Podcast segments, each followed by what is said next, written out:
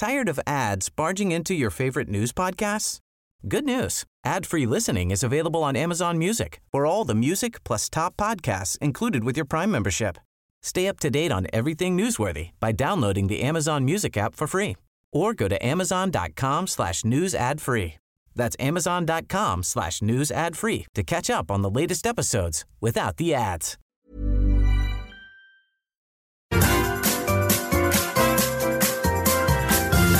You are listening to the Mother of All Talk Shows podcast with George Galloway.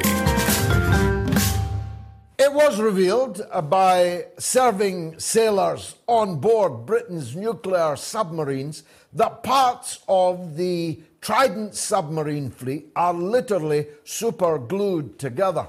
Our aircraft carrier, which for a very long time had no aircraft upon it, has broken down all over the world. As I said, it broke down at the dock in Portsmouth, was towed out of the dock, started, then broke down again in the Isle of Wight.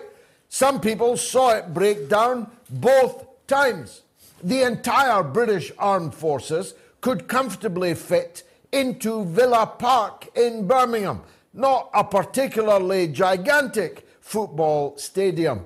I mean the Navy, the Air Force, and the Army. But notwithstanding that this diminutive popinjay, this little Napoleon with none of Napoleon's military prowess, no grand army, threatened both Russia and China in a single week.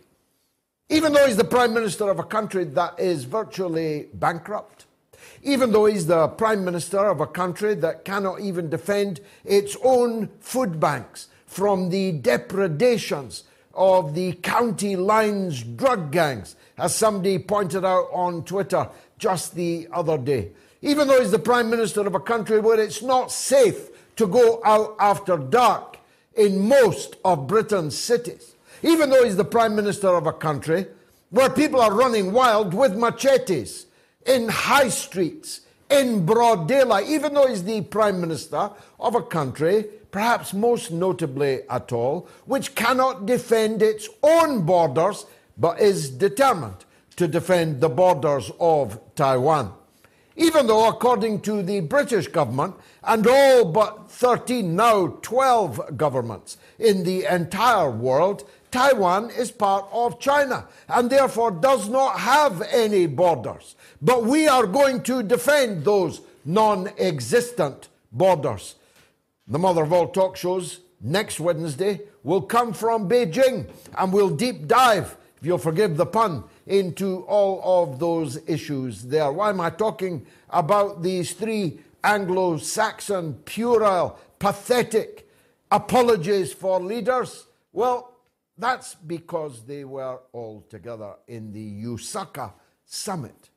And did you notice who was sitting in the front row for World War III? Yes, that's right. Victoria's Secret. Victoria Nuland, who turns up like Zelig, or perhaps like Satan himself, on the scene of every single zone of conflict in which the United States is involved. Under the careful, steely gaze of who ate all the pies, Victoria Nuland, these three, two of whom couldn't find the door if they didn't have aides to usher them out of it, and the other, if he stood up, you wouldn't be able to tell. They were there to announce their confrontation with China. They had traveled thousands of miles to China's region of the world to complain about China's aggression. They are getting ready to sail nuclear powered submarines in Chinese waters around the area of Taiwan. They say that they will not be nuclear armed, but if you believe that, you'll believe anything. You probably believed Tony Blair and Alastair Campbell when they told you that Iraq was just bristling with weapons of mass destruction. I'll come back to Mr. Campbell in just a minute. These people threatening to confront China are already at war with Russia, even though their economies are sinking and their infrastructure is crumbling.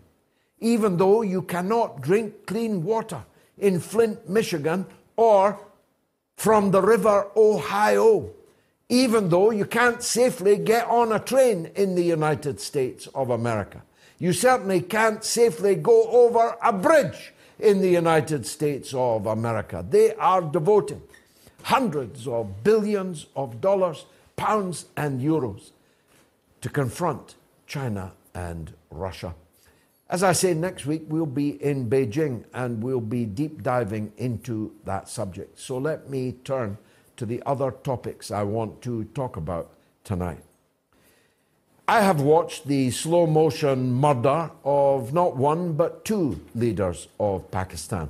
Back in the 1970s, as a young activist, I piloted through the city council of my hometown of Dundee a resolution demanding the saving of the life of Zulfikar Ali Bhutto, the legitimate leader of Pakistan, who was placed on trial by General Zia ul Haq and hanged by him, despite pleas for clemency from His Holiness the Pope, from the then King of Saudi Arabia, from civilized opinion throughout the Muslim world, and indeed more widely. I loved Zulfikar Ali Bhutto. He was, in my view, the greatest of all Pakistani leaders. He was a great world leader, a great leader of the non aligned movement.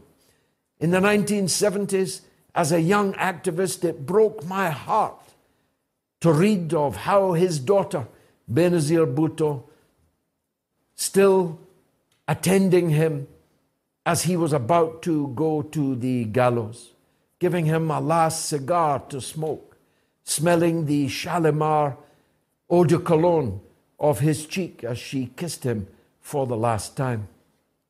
And then, after herself being imprisoned, I received Benazir Bhutto at the airport in London, stick thin, stick thin, blood still coming from her ears from injuries sustained in the jail.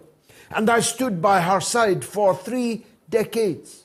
And I watched her twice being overthrown by the very people now overthrowing Imran Khan and now threatening to put him to death. I spoke to Benazir Bhutto. May God preserve her and keep her memory alive forever. On the eve of her departure from Dubai, on her ill fated journey back to Pakistan, I watched her slow motion truck ride on top of a plinth on top of an open top bus, an open top truck. I watched the millions in Pakistan come out to throw flowers at her, and I knew, I knew, I knew that very soon it would not be flowers that they were throwing at her. And now I'm watching the slow motion attempted murder of a third popular leader of Pakistan. Outside Imran Khan's house right now, this instant, there are tens of thousands of protesters seeking to protect him from an ever more ferocious assault. First gas, now guns, firing live ammunition outside the house of the legitimate prime minister of the country. They say they want to take him to prison to face up to 80 charges, up to and including the allegation of murder. I've been in this play before. I've seen this playbook before. If Imran Khan is taken from Zaman Park and placed behind bars, you will never see his face again. Because if you think about it, how could they allow you to? A man so popular that they cannot possibly face him in a parliamentary election, not just because he would beat them, but because he would so sweep the boards, he could put every single one of them on trial for sedition. He could change the constitution of a ramshackle republic that bitterly, deeply, profoundly needs changing. They cannot allow Imran Khan to live. And so, if he is snatched by those body snatchers outside his home right now, as sure as eggs is eggs, he will be murdered because the usurpers can do nothing else. In Shakespeare's words, they are steeped in blood so far. Is it bloodier to go on or to go out? And so I say to his former brother in law, Lord Goldsmith, in the British Foreign Office, I say to his former friend, Boris Johnson, the erstwhile Prime Minister of Britain, I say to the Chancellor of Oxford University, whose distinguished alumni he is, I say to the entire foreign policy establishment in London and in Washington, you better save the life of Imran Khan, not just because this noble and brave man deserves to be saved, but because Pakistan will become completely uncontrollable if Imran Khan is murdered by the crime gang, the crime bosses that you have placed in power in his stead. 300 millions of the Pakistanis and tens, scores of millions of Pakistanis around the world will be uncontrollable if their leader is murdered. And Pakistan's in a very strategic place. If you need me to remind you, it borders with Iran, it borders with China, it borders with Afghanistan, it borders with India. Do I need to remind you that 300 million uncontrollable people live in a country that has an entire flight of nuclear weapons? If you do not want Pakistan to disappear into an unfathomable vortex of violence, you'd better tell your puppet regime in Islamabad to take their hands off Imran Khan, for if they harm one hair on the head of Imran Khan, they, not the usurpers, not the puppets, but the puppet masters, not the monkeys, but the organ grinders, will be responsible for what happens next. Now, on Sunday, I'll go into more depth about the 20th anniversary of the invasion and occupation of Iraq. Because, of course, I'm in a good position, a good vantage point to talk to you about how all that went. I was one of the top leaders of the great movement against the war in Britain. I marched at the front of the great demonstrations of millions of people in Britain to try and stop the war, though the Stop the War organization has now airbrushed me from their history. Everyone who was around at the time, including Andrew Murray, the now president, who frequently stated that along with the late Mr. Benn, I was the most popular of all the speakers at all those demonstrations. You won't hear him or them say that now, but they cannot airbrush me from the history of that great movement against the war.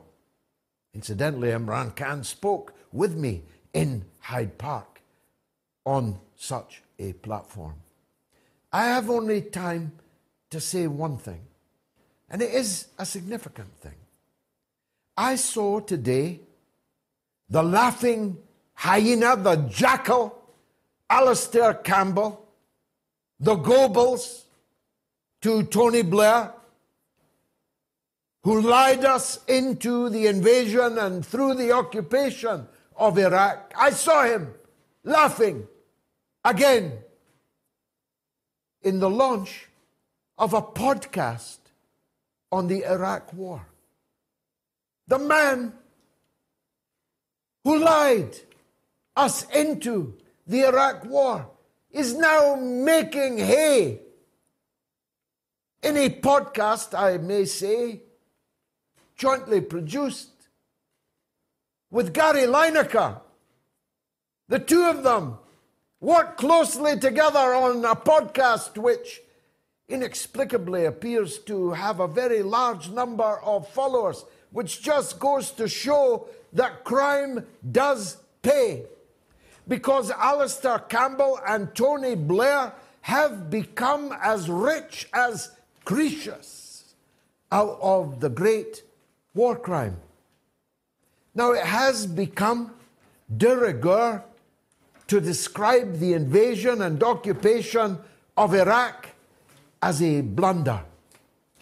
Although Campbell won't even do that, I saw that David Frum, with whom I used to regularly tangle in the media 20 years ago, said, and I quote, that the invasion of Iraq was a blunder is becoming more clear with every passing uh, anniversary, with every passing year. That the invasion of Iraq was a blunder is more clear, says Mr. Frum. I told him that at the time. I warned him that at the time. But David Frum is prospering too, like Mr. Blair and like Mr. Campbell. And one of the lessons that we need to learn and haven't learned because the same people that talked you into the war in Iraq are trying to talk you into a war with China, with Russia, with Iran, with anybody that the empire stumbles upon as they spin the bottle to see who will be next. Hey, I'm Ryan Reynolds. Recently, I asked Mint Mobile's legal team if big wireless companies are allowed to raise prices due to inflation. They said yes. And then when I asked if raising prices technically violates those onerous two year contracts, they said, What the f are you talking about, you insane Hollywood ass? So to recap, we're cutting the price of Mint Unlimited from $30 a month to just $15 a month. Give it a try at mintmobile.com slash switch. $45 up front for three months plus taxes and fees. Promo rate for new customers for limited time. Unlimited more than 40 gigabytes per month. Slows. Full terms at mintmobile.com. Tired of ads barging into your favorite news podcasts? Good news. Ad-free listening is available on Amazon Music for all the music plus top podcasts included with your Prime membership. Stay up to date on everything newsworthy by downloading the Amazon Music app for free or go to amazon.com slash news ad free. That's amazon.com slash news ad free to catch up on the latest episodes without the ads.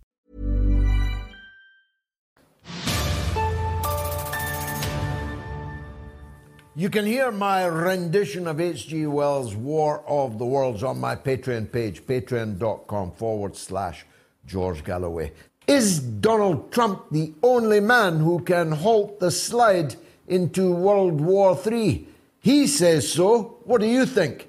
A, yes. B, no. You can vote on my Twitter feed, on my YouTube channel. Please do subscribe to it. On my Telegram channel, t.me forward slash George Galloway, where a record number of people have already voted. And on the YouTube community poll, where 12,000 people have already voted. Is President Donald Trump the only man who can halt the slide to World War III? A, yes. B, no. Now, Professor Seyed Mohammad Marandi, one of the most learned and the most popular of our guests, doesn't get many opportunities on the television, except here on the mother of all talk shows. And that's because He is an eloquent and erudite spokesman who is broadcasting from Tehran. He's the professor of English literature and Orientalism at the University of Tehran. Professor, welcome back to uh, the mother of all talk shows. Let me start in your own region, though I would like your uh, views on uh, other parts of the world too. The tectonic plates shifted in Beijing uh, when uh, Iran and Saudi Arabia metaphorically kissed and made up. That's pregnant with all kinds of uh, good things, isn't it? Not only is it good for Saudi Arabia and Iran, it's good for the neighborhood. It's good for the prospects of resolving long running conflicts in the neighborhood. How did it all come about? I'm sure you recall that a little over three years ago, uh, the Iraqi prime minister, after the United States under Trump murdered General Soleimani, uh, the Iraqi prime minister said that uh, General Soleimani was actually going to Baghdad to meet him. Uh, he was supposed to meet the prime minister early in the morning at 8 a.m. to discuss a letter from Saudi Arabia, uh, which was sent to discuss Uh, decreasing tensions. So General Soleimani was basically in Baghdad to de-escalate or find a way to de-escalate between Iran and Saudi Arabia with the help of the then Iraqi Prime Minister Adel Abdul Mahdi. After Trump murdered him, there was a a while. It took a while before the Iraqi government again attempted to mediate between the two sides. Again, Iran, Iran and Saudi Arabia both accepted, and there were a number of rounds of negotiations that mostly took place in Iraq. Uh, there was progress, but it didn't lead to a deal. Later on, the Chinese president, President Xi, when he traveled to Saudi Arabia, uh, in his meetings with Saudi leaders, it was discussed, or the issue of mediation was discussed between them. And uh, after he returned to China and before uh, President Raisi's trip to Beijing, a message was sent to Iran about the idea of mediation, what the Saudis and the Chinese discussed. When President Raisi went on his state visit to Beijing during the negotiations, he agreed to uh, have the Chinese mediate, and uh, the rest we all know. Last week, the two sides were able to come to an agreement and reestablish ties with one another. So I think that was a major plus uh, for China because it showed Chinese behavior to be very different from that of the United States. While the Chinese are trying to decrease tensions and to uh, decrease hostility, the Americans have, in the eyes of most people, I would assume, in our region, uh, they have been after division and after exploiting divisions and increasing uh, potential rifts between the different countries. And uh, I think by the Chinese have actually, uh, by behaving almost the exact opposite of that of the United States, they've made the Americans look even worse. And of course, uh, because of this rapprochement, I think there is a good opportunity that there will be more movement uh, with regards to Syria. The Saudis in the past, as you know, were supporting ISIS and Al Qaeda in Syria, as well as in Iraq, along with a host of other countries, NATO countries and non NATO countries.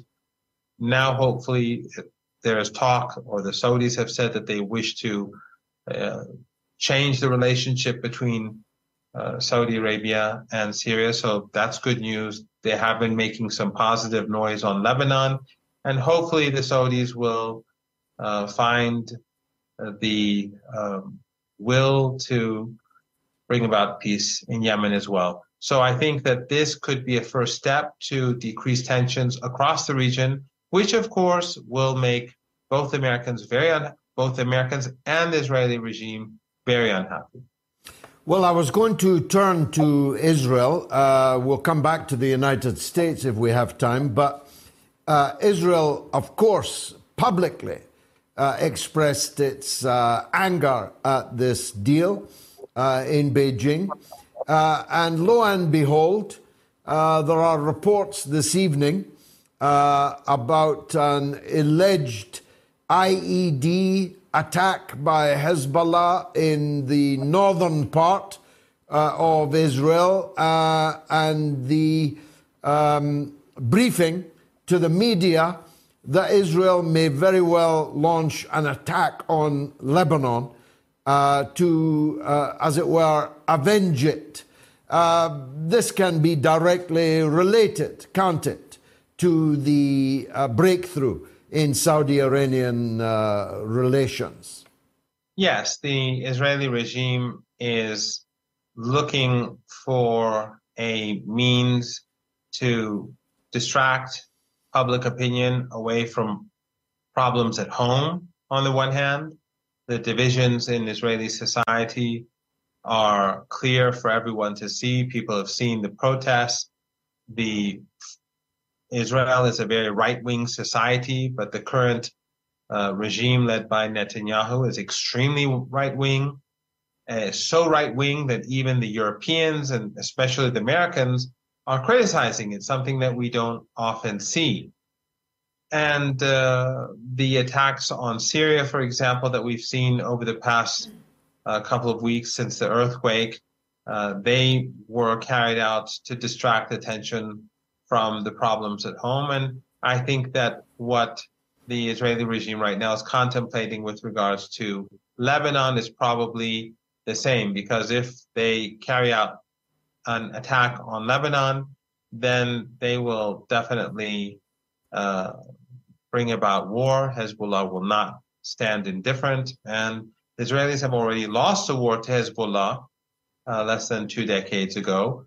But I think Netanyahu really is so desperate uh, to remain in power and to distract public opinion away from the problems that he has at home, even though I think he has uh, the majority, he has a, a, support base that could keep him in power, but I think he, he needs to distract attention away from this, and he's willing to do anything. He has, I mean, to say that a Zionist has principles is a bit problematic, but in his case, he has no principles whatsoever.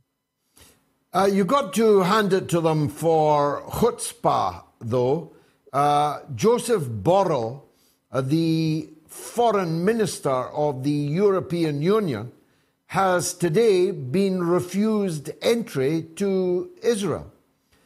Israel is a country that only exists on the largesse and the political and diplomatic indulgence of uh, the European Union and the United States.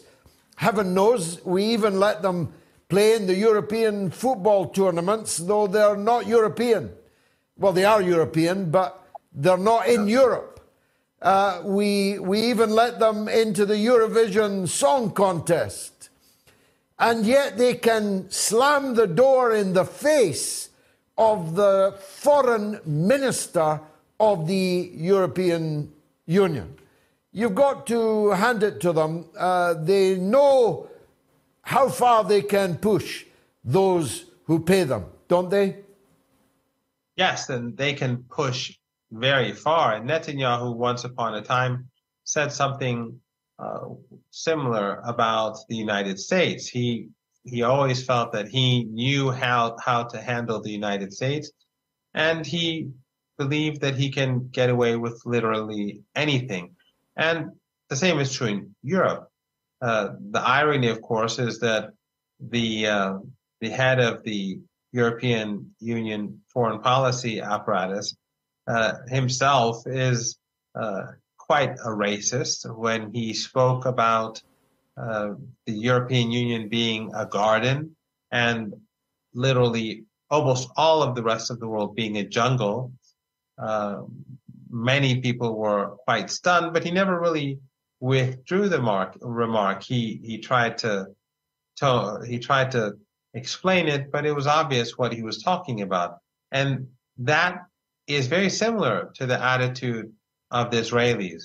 They they too see the Palestinians uh, and the Palestinian people as part of the jungle, just like the Americans who see themselves as a shining city on a hill, an exceptional country. A country. Uh, they all of them share the same mentality when it comes to viewing the rest of the world. So even though Joseph Borrell and Israelis have a great deal in common, but it is ironic that the Israelis who need the Europeans behave that way to the Europeans, and we all know that nothing will happen. There will be no punishment. There will be no meaningful condemnation. The Israelis will just continue to move on, get their support, crush the Palestinian people, and uh, the story will move on to something else. Now, I want to take you uh, just for a few minutes, if I may, Professor, uh, to, uh, to, to a different part of the garden. Uh, Australia is, of course, not in Europe, though it is ruled by Europeans, uh, just like Israel, just like the United States. So, I guess by extension, uh, they are uh, fellow denizens of the garden. And there this week sat uh, the three leaders of USACA, uh, or, or AUKUS, as they more politely call it. Australia, United Kingdom, and USA. Uh, the, the, the optics were dazzling for me, especially when I spotted Victoria Nuland in the front row. She'll definitely want a front row seat for World War III. But I wondered if they knew just what a tiny bubble they looked like. They looked like three men in a bubble, uh, talking as if they represented the world, whilst in fact representing an ever shrinking part of the world. This Anglo Saxon bubble, although Rashid Sunak uh, is only an honorary Anglo Saxon, if you get my meaning. How did it look to you? It, it looked the same and the uh, United States is the the side that wins in this uh, agreement. The, the the Australians are the ones who are going to suffer the consequences. The just like the Europeans who are being sacrificed by the Americans, the Australians are being sacrificed by the Americans too. They're going to be forcing them to pay an enormous amount of money, uh, which will be enormously beneficial for the U.S. military. And on the other hand, they're going to only create hostility uh, and uh, anger in Beijing. And we're also seeing other countries in Southeast Asia beginning to react uh, to this agreement because it is contrary to what the Americans and the Europeans like to say, the European leaders and American leaders the global south is is not sympathetic to the United States. It's not sympathetic to Australia, and it's not sympathetic to uh, any part of NATO and its operations, regardless of the fact uh, that the war in Ukraine is, in my view, and in the view of many, uh, mostly uh, a problem that the, that NATO has created. But re- regardless of all that, one reason why people are not sympathetic to the Ukrainian government is because they've seen so much suffering caused by Western powers across the world, across Africa, across the Americas, across uh, Latin America, across Asia. Very few people, very few countries have gone unscathed, if any, uh, because of their interaction with Western powers in the 18th, 19th, and 20th century. So people, by let's say, they, they just have a tendency. They just uh, they have a they they, regardless of the nature of the conflict, they just like to see the U.S. lose. And uh, what Australia is doing is that by becoming a part of this foolish alliance, a, a country which has, I think, a population of uh, a bit less than 26 million, they are putting their own citizens at re- risk. They are antagonizing the people across the region that have a dark history with the United States. And uh, they are antagonizing the country, meaning China, that is the source of a great deal of the wealth of the people of Australia. Indeed, it's the biggest trading partner.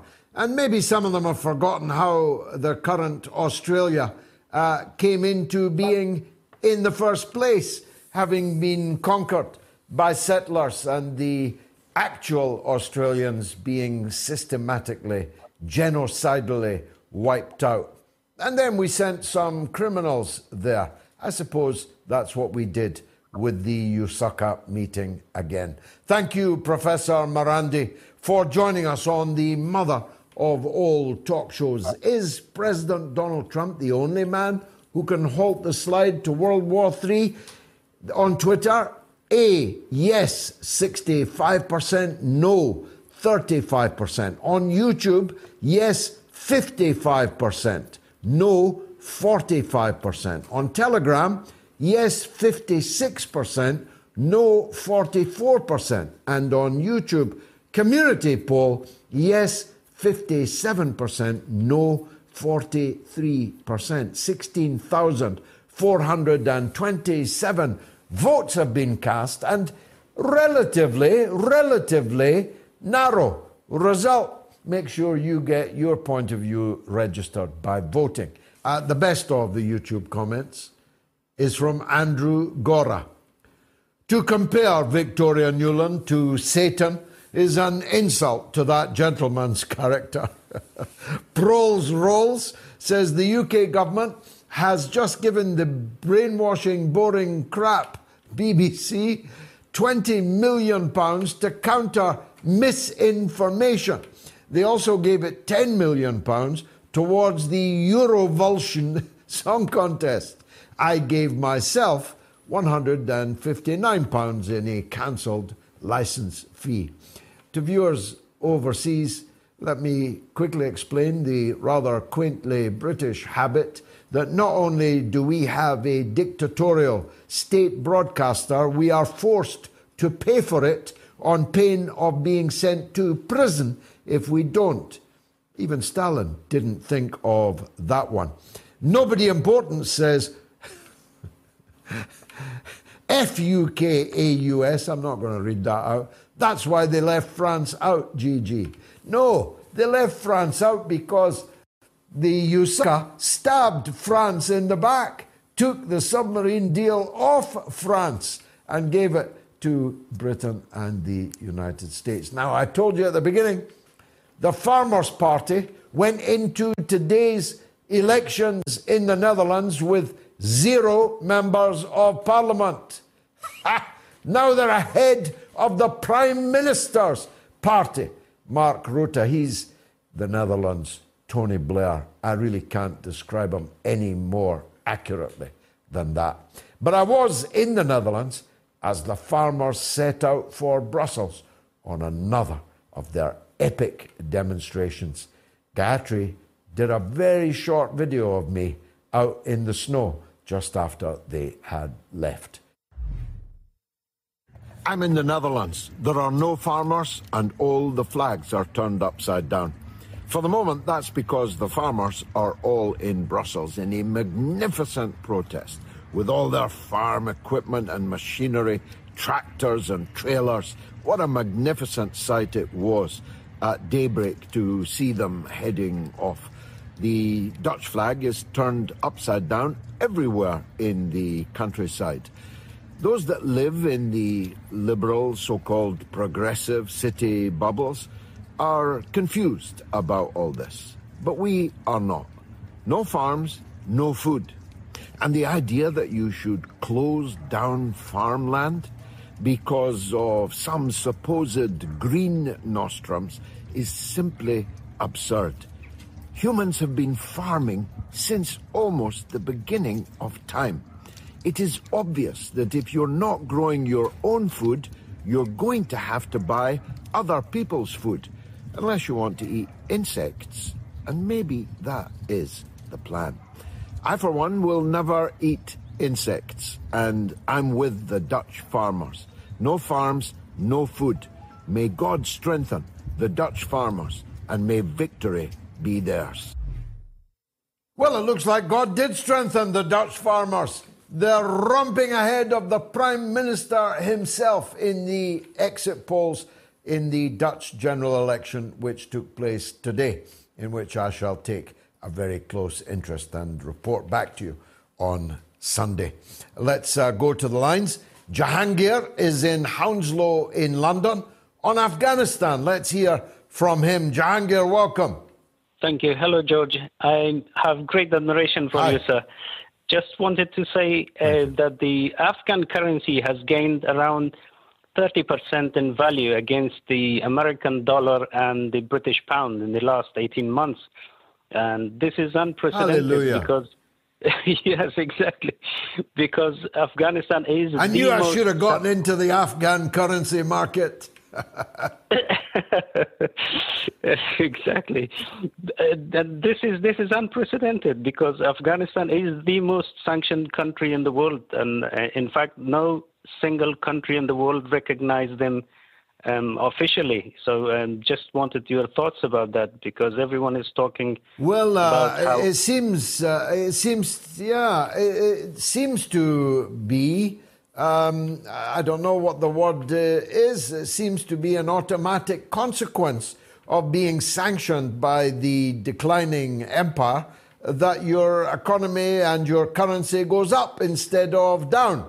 And the countries of the declining empire who imposed the sanctions are the ones whose economy sinks and whose currency sinks.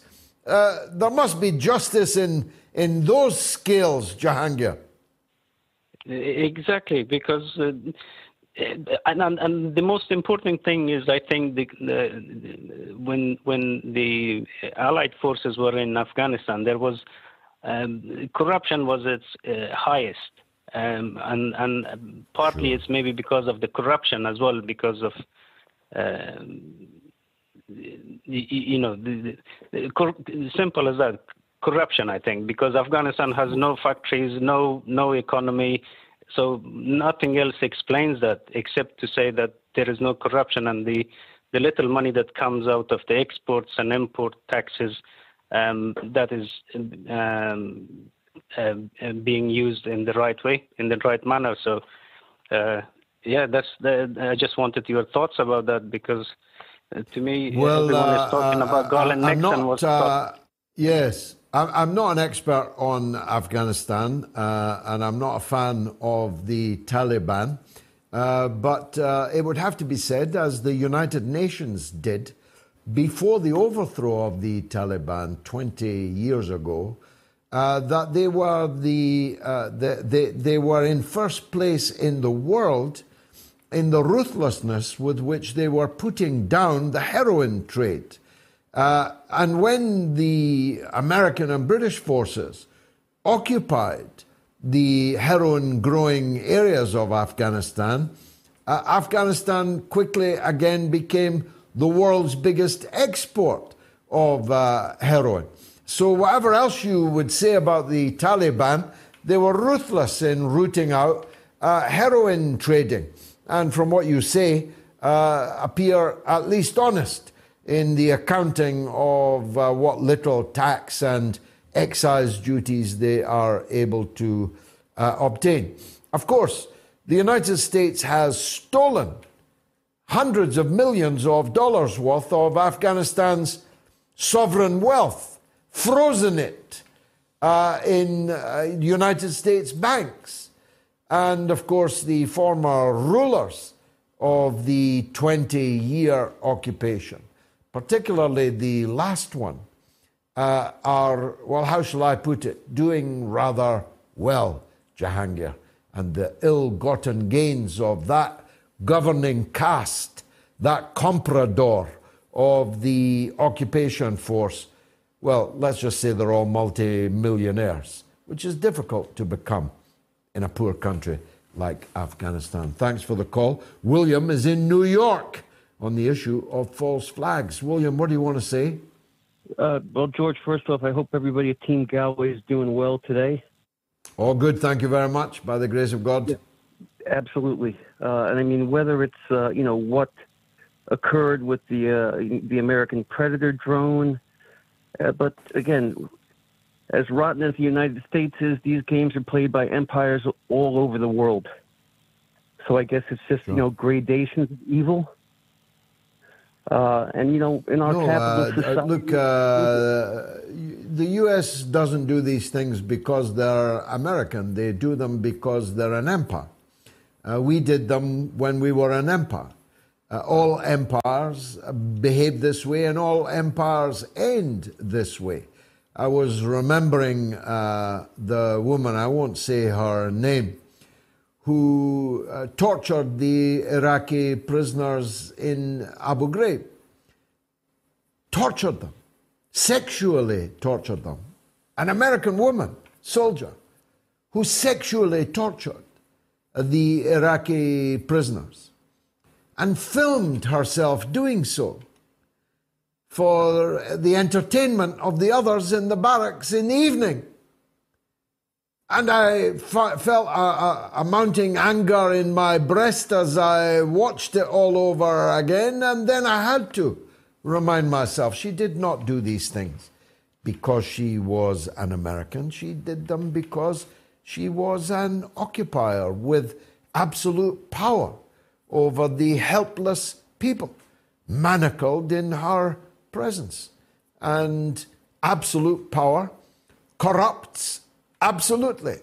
And she showed, Abu Ghraib showed, Bagram Airport showed, the Guantanamo Bay showed the degradation of the late empire society in which, unfortunately, William, you and I both live.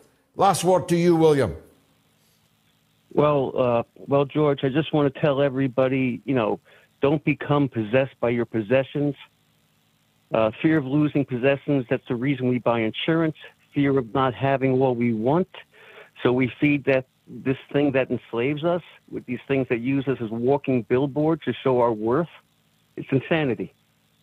We have to talk to each other and re-engage. Very we well. George, you have a great evening. Well, yeah, uh, the only riches, the only riches that matter to me are my family, and I hope to walk with them in eternity forever. Thank you, William, in New York. Nick is in Los Angeles. Let's hear from him. Go ahead, Nick. Hey, good, good evening, George, and thanks for taking my call. Uh, just a couple of things have come across you know the radar in the last few weeks. I think I think people like yourself and other other pundits who are trying to rattle the cage of the establishment are slowly getting some traction. And two things happened recently: one here in Los Angeles and one in Greece. Uh, first off, um, our friend. Uh, uh, comedian uh, Russell Brand, who was on a television show here that you've been on a few times, I think, the Bill Maher Show. He seemed to upset a few people when he challenged the corporate media when they had a guest on with him who was from MSNBC. And the interesting thing was that uh, George Monbiot seemed to attack him recently, which was very strange. And that, so I, I, didn't quite understand where that was coming from. Secondly, uh, the attack uh, last week in Greece on uh, Yanis Varoufakis, where he was physically uh, beaten up to the point where they, they broke his nose in six places. Uh, yet I saw him on a, a, Greek television interview this morning, or a recording of it. But uh, there was this physical assault that happened to him that was pretty alarming. So I just, I just uh, your thoughts on that, and if you'd heard this news. I hadn't heard that news, Nick, and I'm very disturbed to hear it. I have many political differences with Yanis Varoufakis, but political violence of any kind I abhor. I'm wearing a hat this evening precisely because of political violence visited upon me, about which virtually no one uh, gave a toss uh, in the political class or in the in the mainstream media. Uh, but the assault that you describe sounds absolutely horrific. And if you were surprised at George Monbiot's vile assault on Russell Brand, it was, uh, uh, of course, not a physical assault, but it was as wounding as a verbal assault can possibly be. Uh, then you've been out the country too long because the degeneration uh, or the degradation of George Monbiot has been going on almost 20 years and has reached the pits. I'm not sure he can go any lower. But Russell Brand, uh, whom I vaguely know, I know his father better, uh, has, uh, has hit the jackpot, has hit the bullseye so many times on so many issues. It can't be much longer before they ban him from the airwaves of the mainstream media as they have effectively banned me. But here's the good news Russell Brand's audience on his own platform is vastly greater than the audience of the mainstream media that will shortly ban him. That's how the tables have turned. I'm banned from the mainstream media. Ask yourself when was the last time you saw me on the BBC uh, or on Sky News or on CNN, on all of which I used to regularly appear? And the answer is a decade or so. And you will never see me on them again.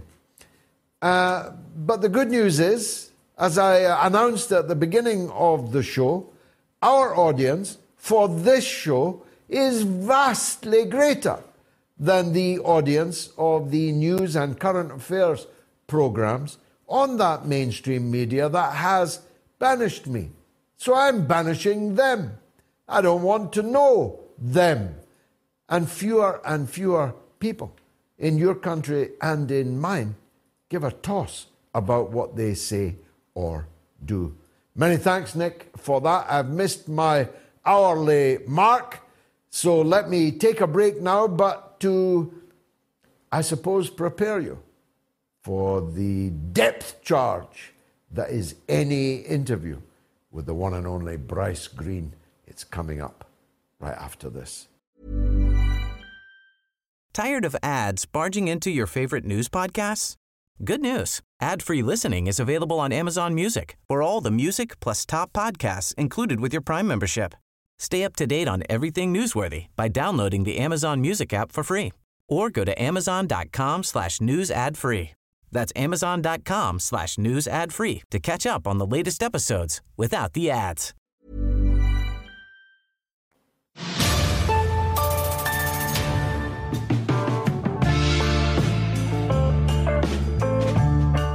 I get a lot of abuse from people in America that don't listen properly. They imagine that because I am viscerally hostile to Joe Biden and the so called Democrats, that that means I'm a supporter of the Republicans and of Donald J. Trump. Neither of those is true. I'm not with either of these two big parties, two cheeks of the same backside even if we could agree which was the lesser attractive cheek, I still wouldn't be prepared to choose between them. I'm one of those that calls on, let me do so again here now, my good friend Jimmy Dore to run as a third party candidate for the People's Party of America, for a third force to emerge. That's what I want to see in America. And I'm more than happy to give whatever advice and experience that I myself have to any people of goodwill who want to build that third force. As I've said before, if my good friend Dr. Jill Stein were to be the Green Party nominee again, I would, of course, support her for President of the United States. If Tulsi Gabbard would run as an independent presidential candidate, I would support her. I would not be happy to see Donald Trump back in the White House, but I'd be very, very happy if Joe Biden wasn't. I'd be very, very happy if Kamala Harris wasn't, even if that meant that Donald Trump would have another term as President of the United States. You see my point? I regard the US Democrats as the greatest threat to peace on the planet.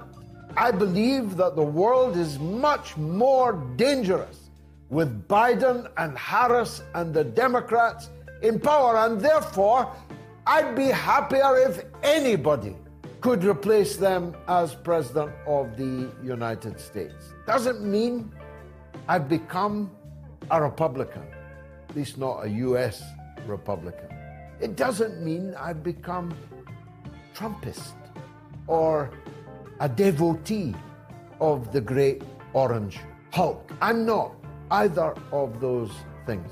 But I've got to tell you, I think Joe Biden and Kamala Harris are a clear and present danger to the American Republic. And even more importantly, from my point of view, they're a clear and present danger to the peace of the world. Avoid World War III. Get rid of Joe Biden.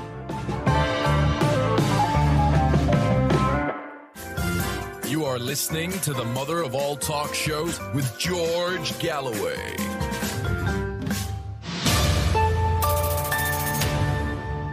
He's a dreadnought in human form. He's a guided missile against the missile factories and the military industrial complex. He's the independent writer and analyst and very popular guest on the mother of all talk shows, Bryce Greene. Bryce, welcome back. I want to ask you first about something that's just been brought to my attention. Um, somebody called Ned Price, who is the State Department's spokesman, who said this today, and I'm watching his lips move as he says it. No country on earth has done more to build a more stable, more integrated Middle East than the United States of America. That may be the most preposterous statement ever made in the history of U.S. governance. Discuss. Now, there have been a lot of preposterous statements made by the U.S. government, but yeah, like you say, this one takes the cake. I mean, U.S. interference in the Middle East. I mean, they they took their mantle from the British at the end of World War II, and since then you've seen the uh, deposing of democratic governments like the one in Iran in the 50s, and you've seen uh, interventions like the funding of uh, radical terrorists, uh, radical jihadis in the 80s to draw Russia into the quote unquote Afghan trap. Uh, and then you saw the U.S. starving of Iraq during the 90s. Then you see the brutal invasions of Afghanistan and Iraq in the 2000s. I mean, uh, and then you go for to Syria and to Libya. I mean, the list goes on. This is just uh, an objectively absurd thing to say, but it's something that the empire has to believe when a country like China is actively making peace, taking the real steps required to see peace and stability in that region. Uh, if uh, American imperial planners are uh, serious about the truth, well, I mean, they would have to take a serious look at their own actions, and then they'd have to conclude that, well, there's something wrong here. Uh, but uh, I believe it was uh, Upton Sinclair who said it's difficult to convince somebody of something when their paycheck depends on them not understanding it. Very good. I like that one. Uh, now, you made uh, a number of uh, brilliant points there. Let me go through them, if I may. This is the 20th anniversary uh, of the US UK uh, invasion and occupation of Iraq, which has cost a million people their lives, has sent ISIS and Al Qaeda uh, physically and also their mindset cascading around the world, fanaticizing, extremizing people, leading to terrorist eruptions around the world. The war in Iraq is not over yet. Uh, uh, and uh, I saw David Frum, the former uh, choir boy of the George W. Bush administration, concede that it was a blunder. Uh, of course, it was worse than a blunder, it was a crime, uh, to paraphrase Talleyrand. but is that common now? Are we finding mea culpa amongst the former chorus of George W. Bush that it was a blunder? Uh, there are a lot of people who are insane enough and callous enough to call it just a mere blunder. That maybe this was the American empire acting in good faith uh, and, you know, not with any ill intention, not with any uh, malice in its heart.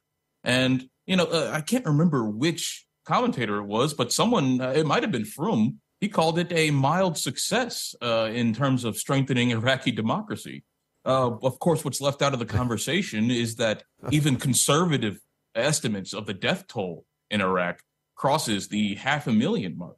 Uh, and you're still seeing uh, uh, people being born with birth defects due to the munitions that America used uh, during the brutal war.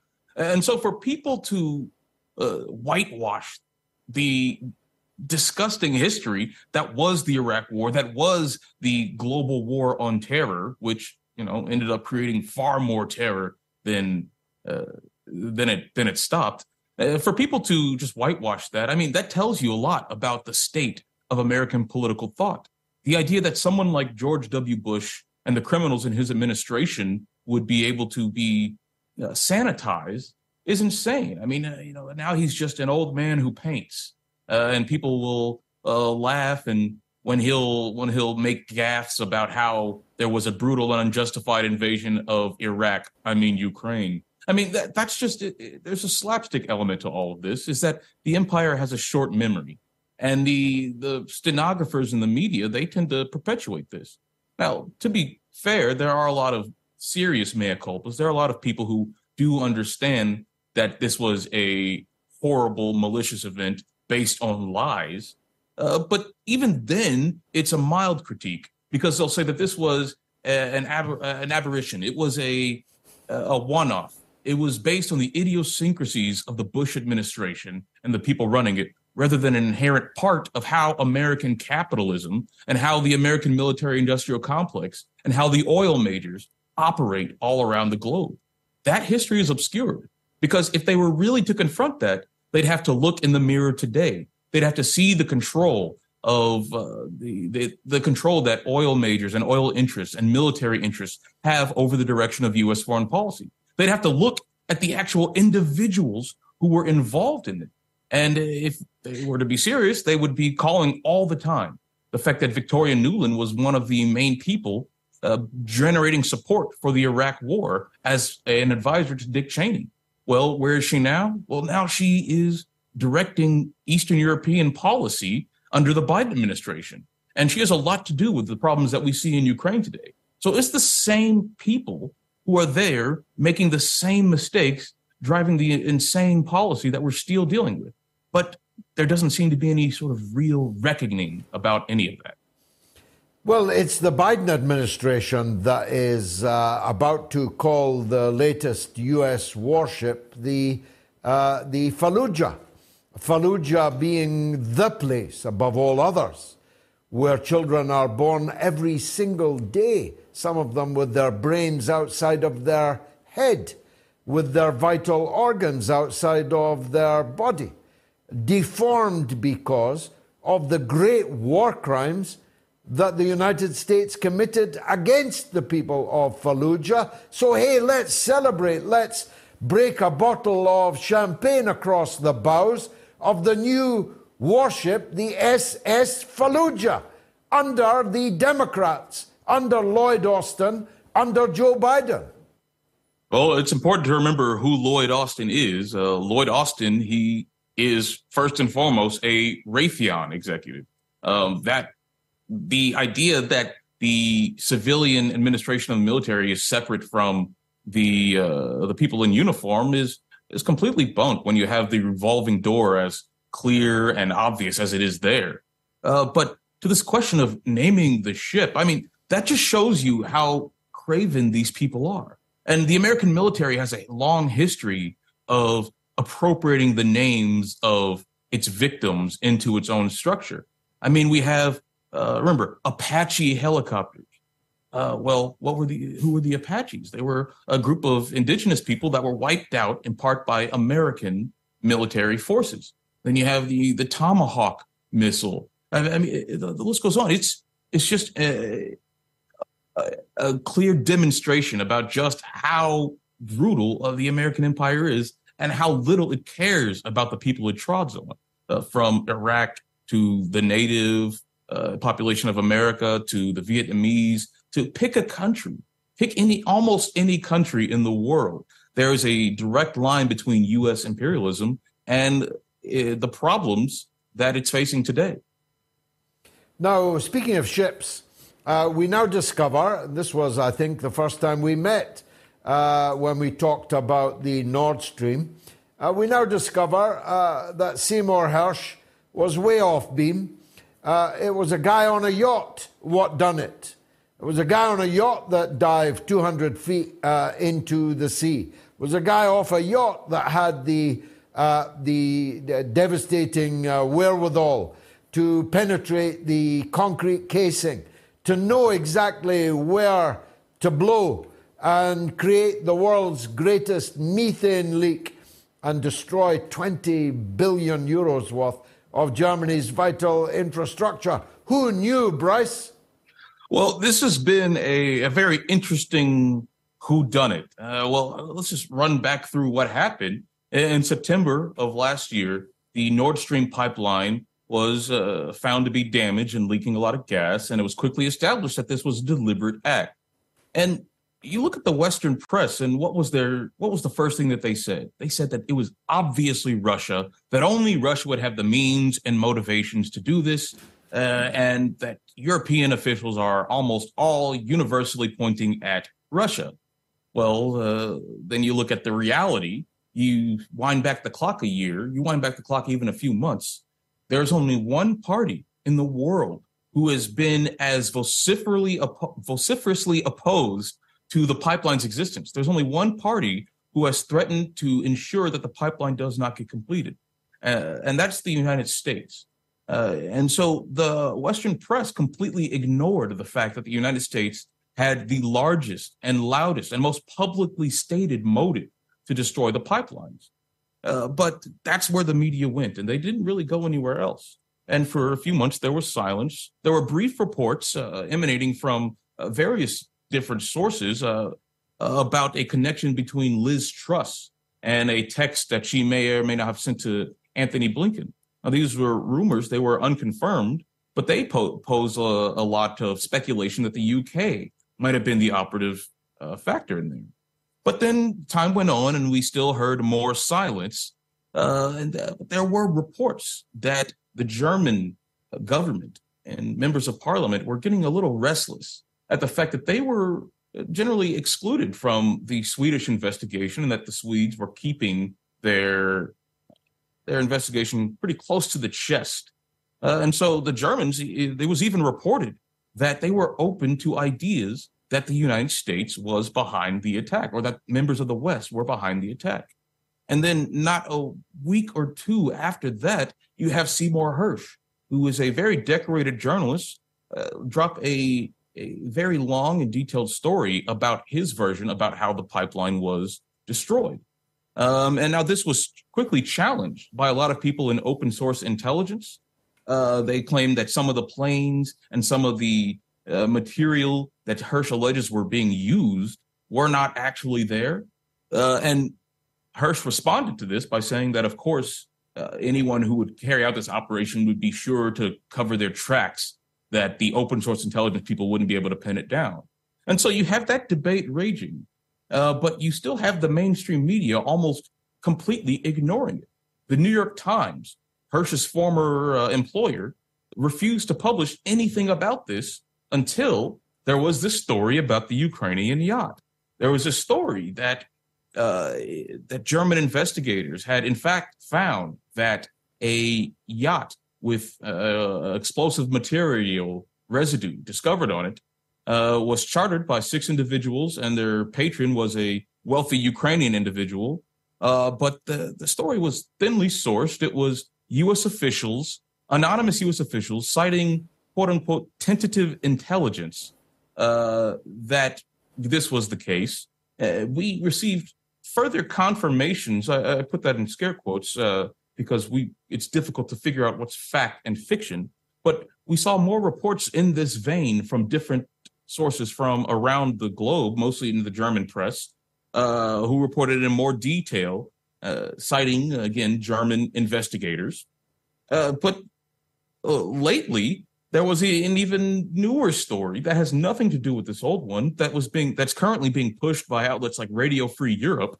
That, uh, according to the Finnish press, that there was a Danish or a Greek tanker that was seen in the vicinity of the pipeline blast and uh, in the the temporal uh, space that might be might be related to the attacks. Uh, and so you have to sit back and ask, what are all these stories about? What uh what's going on here? Some of these stories are mutually exclusive, such as Seymour Hersh's uh, and the, that of the New York Times. Maybe there may be overlap. There's still confusion. I don't hear people talking about this about this alleged text between Liz Truss and uh, Antony Blinken. Uh, but there there are a lot of rumors swirling around, and uh, as someone who studies the media, one thing that I'm noticing that is getting completely lost in this is the question of who benefits and why would anyone blow up these pipelines. Uh, you still have uh, the New York Times, who's obfuscating the U.S. Uh, motive in all of this. In their piece, they said proudly that Ukraine was one of the chief suspects because they had uh, uh, the most to gain from the Nord Stream pipeline being exploded. Of course, they ignore that the U.S. has suddenly increased its exports of liquid natural gas to Germany exponentially. Uh, during the war, uh, uh, Europe became the top recipient of U.S. natural gas, and the Nord Stream pipeline, uh, if it was, if it was to ever go back online, and if the Nord Stream two was to be completed and official, well, that would definitely threaten these uh, these windfall profits from U.S. natural gas companies. But that's been completely left out of discussion. And in fact, the same can be said about Norway, who was, according to Seymour Hersh's account of the explosion, was a critical ally in the carrying out of these pipelines. Well, Norwegian exports to Germany have have skyrocketed throughout the war, and destroying the Nord Stream pipeline would help to cement these gains. So there's been a, a long, uh, a, a long campaign to sort of muddy the waters and trying to uh, obscure the, the, larger geopolitical uh, stakes involved in this pipeline. Now, Bryce, we set out to target the Russian banks, and now our banks are collapsing. What's the latest on the dominoes tumbling across the US banking sector. Can you give us, in a, in a thumbnail sketch, how it's looking? Uh, well, this is uh, far from my area of expertise, but I can say this. Well, it appears that the U.S. government has once again stepped in to bail out some of the most wealthy, uh, wealthy individuals in the United States. Uh, for those of you who don't know about this story, a bank called Silicon Valley Bank recently experienced a bank run in which depositors tried to take out a bunch of money, but the bank was unable to fulfill these deposits. Uh, well, the U.S. government, Uncle Sam, stepped in and announced that they're going to insure these depositors even over the federal guarantee of $250,000 per depositor. That's the uh, FDIC guarantee. Uh, and so, what this does is it essentially says to the American people that, well, we can't really bail you out if you're in trouble. Uh, same with the you know the housing crisis, and same with well most of the uh, the history of neoliberalized America. We can't bail you out, but who we can bail out are the bankers, and who we can bail out are the wealthy depositors who you know uh, may or may not have made irresponsible decisions with their money. And so what this is is an implicit subsidy to this sector of the economy that says that you can do whatever you want. Uncle Sam will step in and uh, and uh, make sure that you're whole, make sure that your profits aren't interrupted. And, and this has been a long-standing problem. Uh, in 2014, I believe, the IMF came out with a study that really found that most, if not all, of American banking profits come from this uh, implicit subsidy, this implicit guarantee that they will be bailed out, this guarantee that if a yeah. bank is quote unquote too big to fail, well, they can't be, uh, uh, they'll be rescued. No one's going to let them fall. Uh, and that's what seems to be being reinforced here is that the, the U.S. government is working Absolutely. with bankers. Yeah, no safety net for health, but a hell of a safety net for wealth. Bryce Greene, as always, a real pleasure to talk with you this evening on the mother of all talk shows. Thanks. Uh, Rob is in Toronto. Let's hear from him. Rob, welcome. Evening, George. Thanks for taking my call. I'd like to ask you welcome. a fairly broad, big picture question, so I apologize in advance. Go ahead. We've got one NATO led misadventure in Ukraine that I think you'll agree is an unmitigated disaster for the West, and we've got little hope of success. Yeah. Um, the latest coalition of the willing, I'll call it coalition of the willing 2.0 against China, uh, that's not really showing any signs of being successful. Now, now internally, our banking systems are failing, our industry's drying up, infrastructure's crumbling, so on and so forth. I could go on. My question to you is how do you see this playing out in the next year or two? Um, to be honest, I can see the West imploding in some way.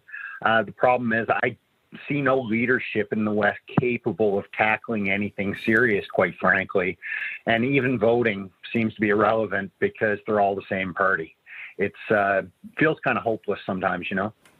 No, I, I don't think it's hopeless, uh, Rob, at all. It's true that in your country and mine, uh, there is no, if you like, popular or populist uh, leader capable of providing uh, none of the above option for people. Uh, our electoral system, certainly in Britain, locks out uh, any possibility of such a leader emerging. If it didn't, I'd be that leader, uh, he said modestly. But we don't have that, and so I'm not that leader. And uh, uh I don't think anyone else is going to fill that gap.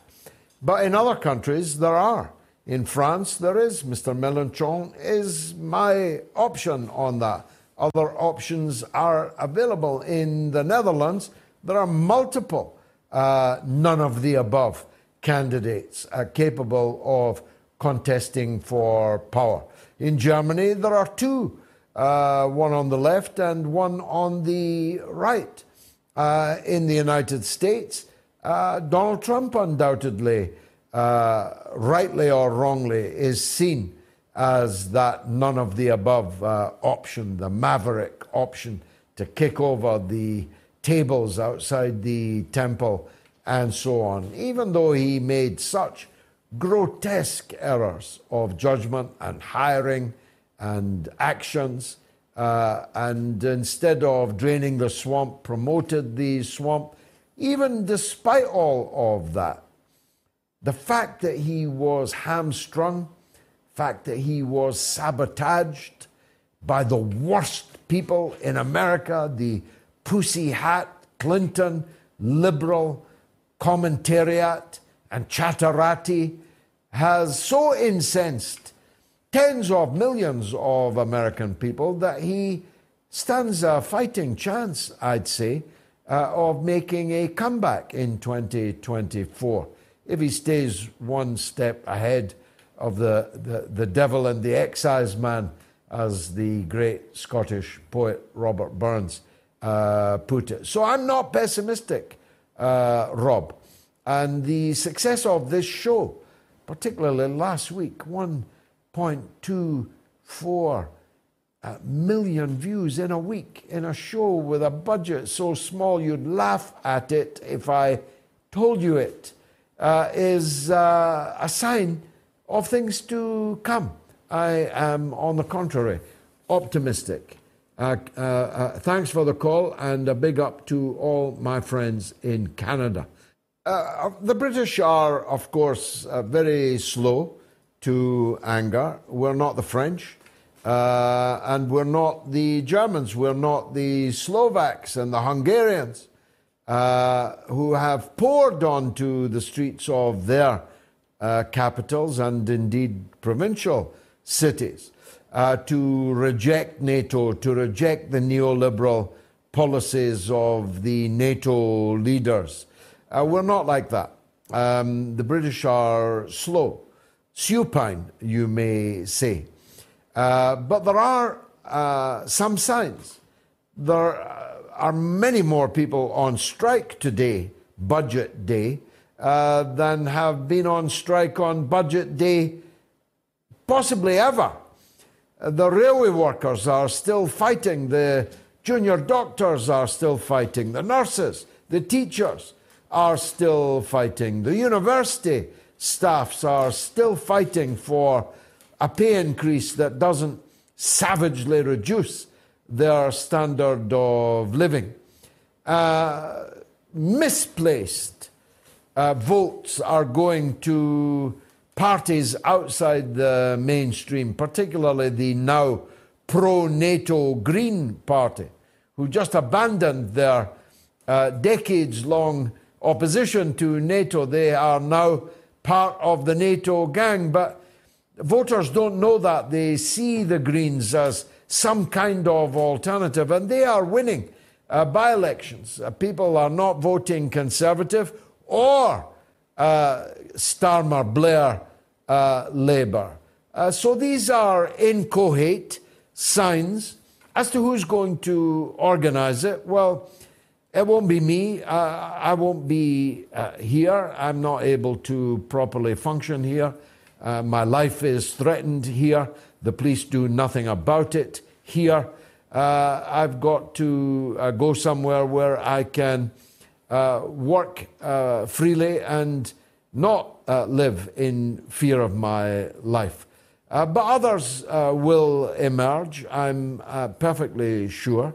Um, the only thing I'd say, Mick, you might not like this, whatever happened to Nigel Farage? He could have been actually the kind of right wing populist leader that Donald Trump turned out to be in the United States. Why did he give it up? Why did he throw in the towel? Uh, that's one of the great mysteries of the age. I've no idea why Farage effectively gave up politics to be, I don't know, an advertiser, a face in, in financial services advertising It's very puzzling to me. Any suggestions as to why on a postcard will be greatly received, as are the suggested uh, names for the new US warships still flooding in, if you'll forgive the pun. Uh, uh, subliminal Art says the USS Bullshine, very good. The USS Gaddafi. Uh, John Smith says the USS Aboriginal, very good. Tim S. says the USS Biden Laden, the USS Klaus Schwab, and Dante Alighieri says the USS Pol Pot. You see, Dante, I'm so old, I remember when the United States was demanding that Pol Pot continue to occupy Cambodia's seat at the United Nations, as was Margaret Thatcher. Just think about that. And Roger Asai says the USS Veni, vidi, mortuus est. We came, we conquered, he died. On the line from the Bronx is Gino. Let's hear from him again. Gino, welcome. I loved the little Bronx vignette we had on Sunday night. Three callers about the Bronx. I almost felt I was walking uh, amongst the amongst the projects in the Bronx. Go ahead. Oh, George, uh, blessings upon Ukrainian. It's yes, it's the metamorphosis, man, or metamorphosis, the for this. The intimations of immortality experiences. George, you, you, I like what you said. I, I love a lot of things you're saying. You know, your, your daily communion it, it, with God is through your conscience. I, I wanted to comment on that. That's beautifully said. Yeah. And also, Thank you. I think that uh, Armageddon, what you said about it, doesn't have to happen.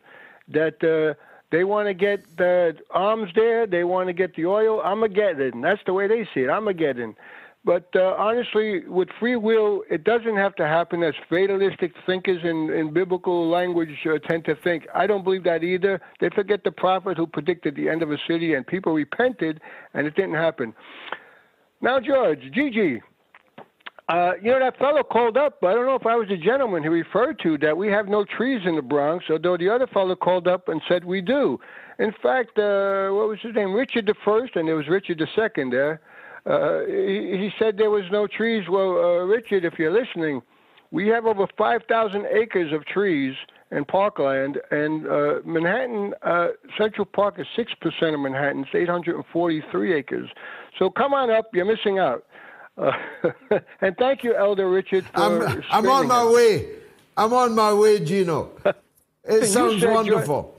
And the You zoo, said- apparently, you've got a zoo in the Bronx. It's five. It's five minute walk for me, and that's where we saved the buffaloes in the United States, which I'm sure the Indians are thankful for. Native Americans.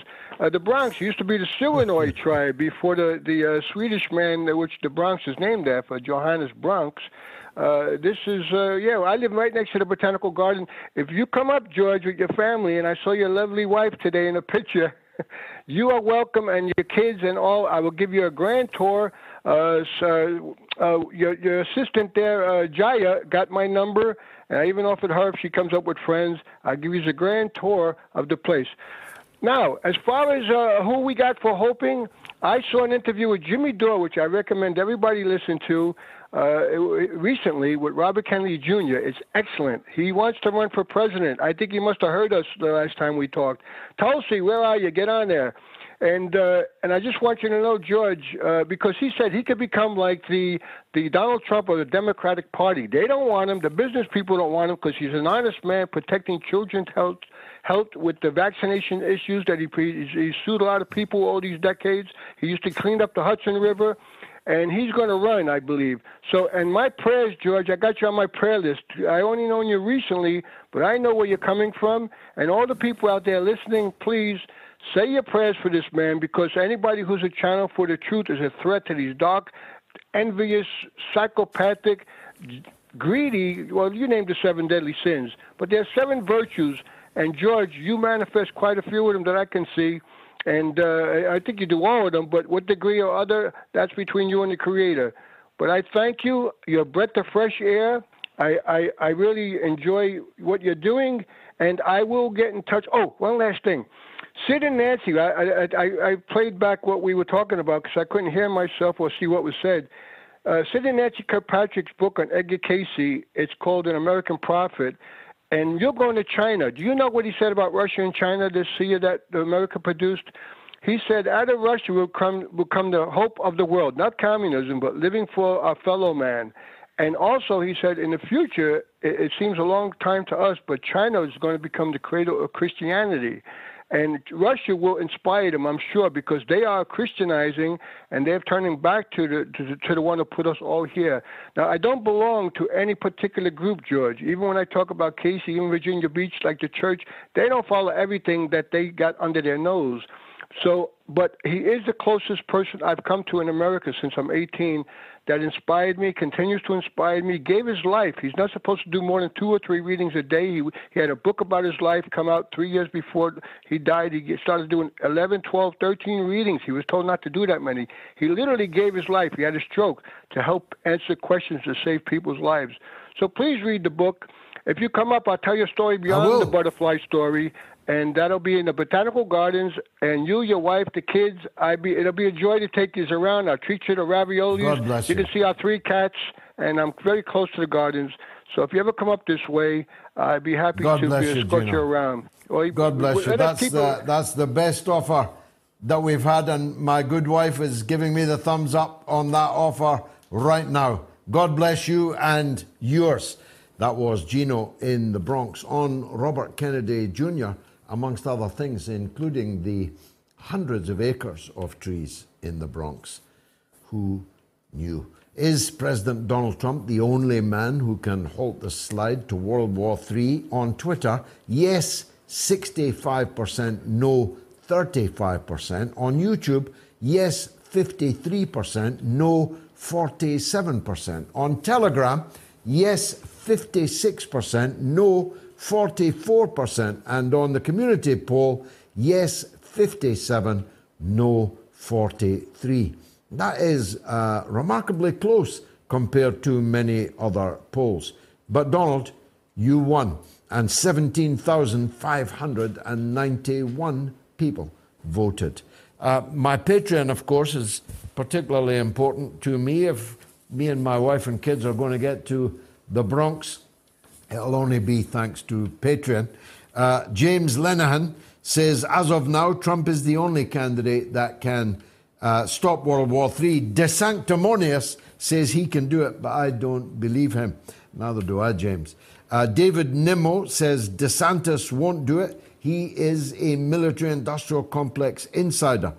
Trump talks a better game this time, though goodness knows presentation isn't one of his skills.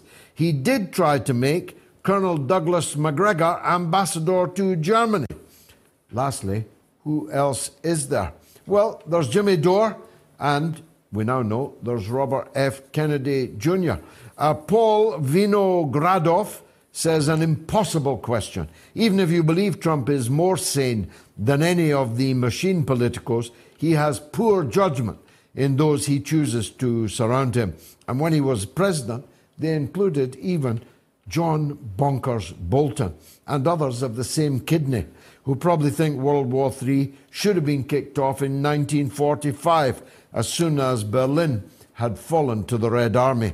There has probably never been more reason to fear the imminent destruction of all life than today. I agree with that, Paul. I can't see Donald Trump in the role of global savior, but I do think Robert Kennedy Jr.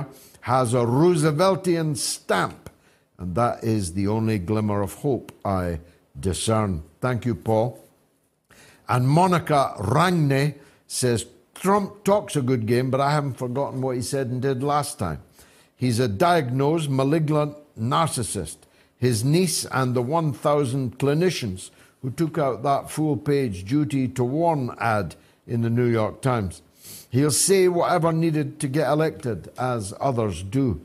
People forget about Soleimani, the bombs, his stupid remarks about why aren't we using our nukes, his six bankruptcies, two were casinos. Takes genius to lose money in a casino. Uh, his judgment is bad and surrounds himself with criminals.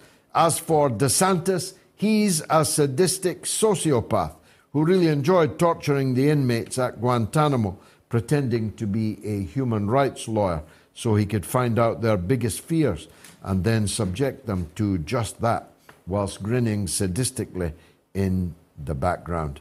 Oy vey, says Monica. We are so screwed.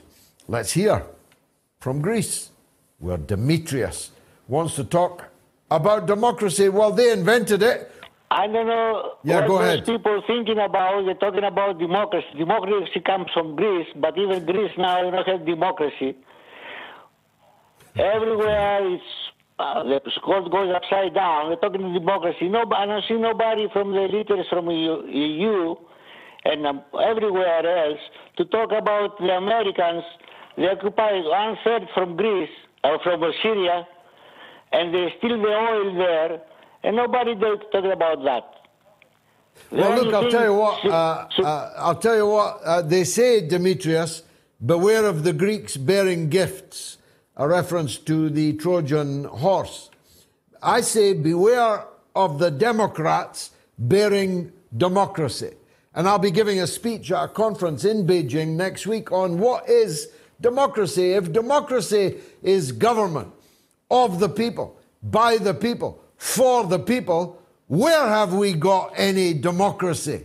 in our 13% of the global population that we laughingly call the West, which includes, of course, places that aren't in the West and counts many, many people in Western countries that have absolutely no time for the ruling class, the ruling elite that exploit us in the name of so called democracy. Is America ruled by the people, for the people? Is it really? No one could claim that. No one could claim that Britain is governed by the people, for the people. No one could claim that. And yet, and yet they do. They call other people undemocratic, even though the outcomes of the political systems they employ are almost infinitely more democratic than the outcome of the system that we call democracy here in Western countries. And that's the theme that I'll be talking about in Beijing. I'll be looking at what democracy really means, what democracy really is, and who really are the Democrats. And I say, beware of these Democrats bearing democracy because it has brought us endless war, endless division, endless exploitation, degradation depravity.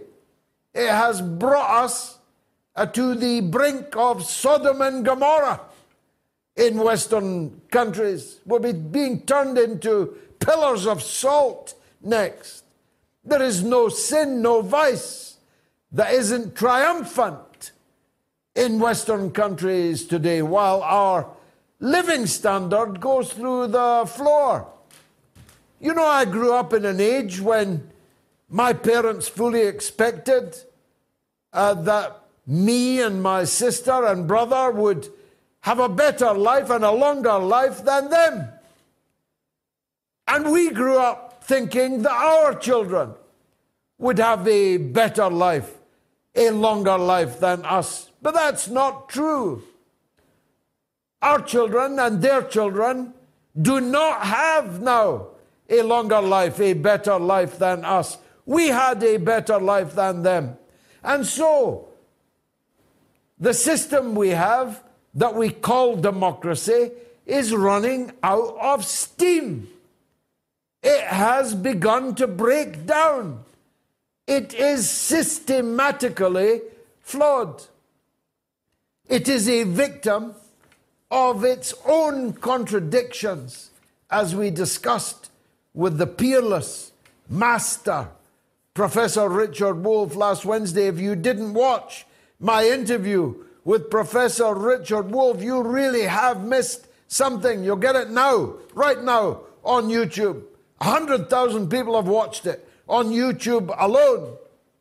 A masterful discourse in just 12 or 13 minutes of the state we are in.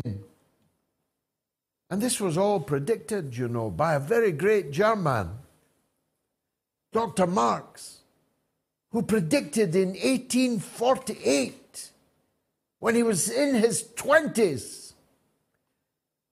that the system we have, by the time it reached its late stage, everything that is solid will have melted into air, and everything that is sacred will be profaned. How's that for a prediction?